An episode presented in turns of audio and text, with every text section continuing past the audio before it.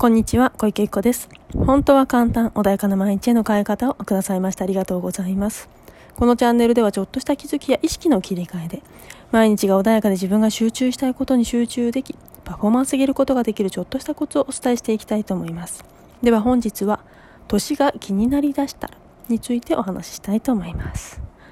はい。では今日は年が気になりだしたら。えっと、結構ね、年齢重ねると、もうね、年だからとか、もうね、まると比べてこうだからとかってね、いろいろ年を気にしてなんかいろいろ断念しちゃったりする方っていらっしゃるんですけれど、あの、年を今ね、あの、気にしちゃってる点もですね、まあ、じゃあそれ年気にして何かを行動を起こさなかったりすると、また来年、じゃあその、再来年っていう常に年っていうのが減ることないんですよね。なんだけど人ってついついなんかね、年だからってずーっと言っているんですけど、そしたら今が一番本当は若いから、今始めるのが一番よくって、で、あの、未来の自分を見た時に、その年だからって言って諦めた自分がいて、じゃあその自分が同じ状態もしくはもっとなんだろう、もっと後悔しますよね、きっとその先行ったら。っていう未来を今イメージした時に、その自分でいたいのかっていうことなんですよね。もちろんその自分でいたいんだったらそれですごく、あの、それが望みだから全然いいと思うんだけど、それが望みじゃないのであれば、じゃあ今年だからっていうものを一回ちょっと取っ払って、イメージの中だからいくらでも取っ払えるわけですよね。取っ払って、じゃあ今仮に動いてみよう。で、年齢的なものでもしかしたらね、体力とか何かあったとして、じゃあ若い時、若いっていつまで若いっていうかわかんないですけど、じゃあ10代、20代と比べて体力的に落ちてるから、そこまでの、あの、変化っていうものはないかもしれない。でも、少なからず、今から何かを始めて、ちょっとずつでも始めた人は進歩しますよね、どんな年齢であったって。筋トレ毎日毎日してたら、もちろん無理なくね、自分のちゃんと自分の体に合った回数だったりっていうのを適正にやってったら、徐々に徐々に覚えてきますよね。で、どんなに年齢重ねても毎日、じゃあパソコンでも毎日触ってたら進化ってしますよね。で、あの、他人と比較するからよくわかんなくなっちゃうかもしれないけど、しかも他人って言っても過去の自分だったりとか、あとはその若い人と比べてとかっていうのをやるから、それが進捗が遅いから、ああ、ダメだわと思うかもしれないけど、自分の未来だけを見た時に、何も進歩していないさっきの人生と、今から一歩でも進めて、毎日1回でも2回でも腹筋して、で、1ヶ月後、ね、さ、62回の腹筋ができたとする。62回もやってたの、過去にはやってなかったから、62回もやったら多少の変化は見えないかもしれないけど、内側では何か変化が起きて、じゃあそれをね、1年間続けたら、かける12ですよね。で、それだけやったら体はもうきっとね、慣れてくるから、あ、2回だったけど3回にしようかな。あれ4回できるかもしれないって言って、実はほんのちょっとの積み重ねなんだけど、12年、12ヶ月後に同じ回数のね、倍計算のっていうことでは実はもうなくなっているんですよね。じゃあ仮に倍、あの普通にね、そのまま倍の12月、12か、12かけたとしても、それだけのものやった自分っていうものと、今の自分も明らかに違うから、さっきイメージした自分とはもう別人なんですよね。だとしたらいちいちその年だからっていうのを言い出したら何もできないそのわけのわかんない。自分で決めちゃったその人生をねあのずっとああやんなかったあの時若かったからとかっていう言い続ける自分ってものをやりたいのかっていうことなんですよね。ただそれあやっとけばよかったって今思ってるってことはね、嫌な思いをしたわけ、してるんですよね。だとしたらまたそのね、数年後に同じ嫌な思いをする必要性はないのかなと。少なからずやっといてよかったな。ね、やらないで後悔するんだったらやっといやっといた方がいいじゃないですか。あの、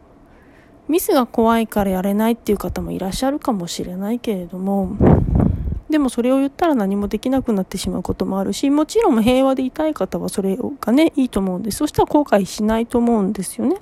でも後悔してるってことは少なからずやりたかったっていうことだと思うので、なんか年だからっていう言葉をね、気にするよりも、そのイメージした時にその未来に本当に自分は行きたいんだろうか。それは本当に自分にとっていい未来なんだろうか。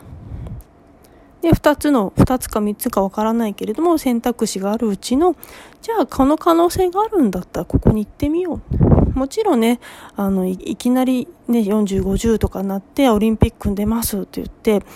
ね、あの、20代の子とかとね、争える肉体になるかって言ったら、それは難しいのかなわからないですけどね。今の現代の技術だとわからないけれども、普通に考えたらちょっと難しいかなって思うとは思うんだけど、そこを目指すわけでは決してないでしょうか。から、まあ、もちろん目指してもいいと思うんですけどね。武井壮美さんみたいに、あの、すごい、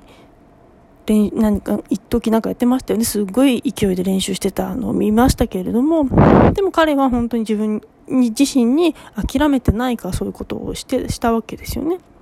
で、周りがどう思うかではなくて、自分がしたいし、そういう未来を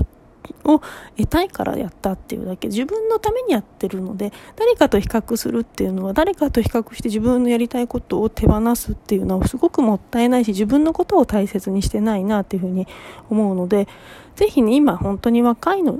今が一番若いし過去には戻れないそして過去の自分はもういないんですよね。だから過去の自分と比較する必要性もないし、今の自分でできること、そして未来がより良くなるためにどっちの選択をしたらいいのかなっていう、前を向いてね、あの、何かを考えられる方がいいかなっていうふうに思うんですよね。で、今ね、もう本当に、なんだ、美容面とかもそうだけども、あの、肉体的なものでも、幹細胞とかもね、今、若い人のとって移植、なんていうの、移植っていうのかな、えっと、ね、あの、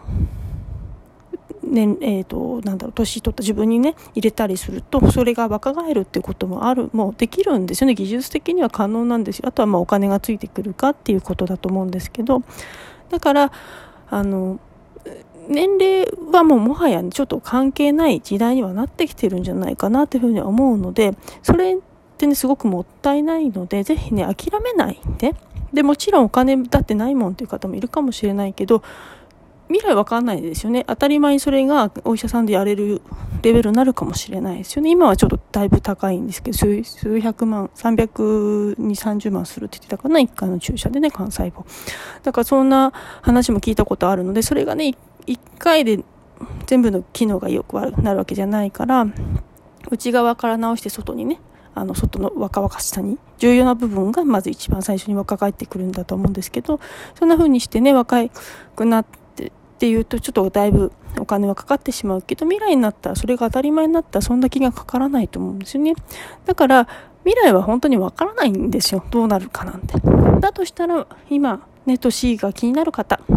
ああって思う方はそんなのはもう本当無視してだってそんな技術なんてみんないろんなね人が望むものにあのみんなお金をやっぱり稼いだりとか技術悩んでる人を解決したいと思ってる人たちが一生懸命研究してくれてるんだからあとは自分ができることをやってそこに合致するその人たちが頑張ってくれたものを得る得ればいいだけでせっかくその人たちが頑張ってくれても自分が諦めてたらそれを手にしてもになりたかった自分には戻れ、なれないわけですよね。だから、今ぜひね、あの、その年とか気にしている方がいるんだとしたら、今が一番若いし、技術は進歩してるんだ。ということで、ぜひね、前を向いて、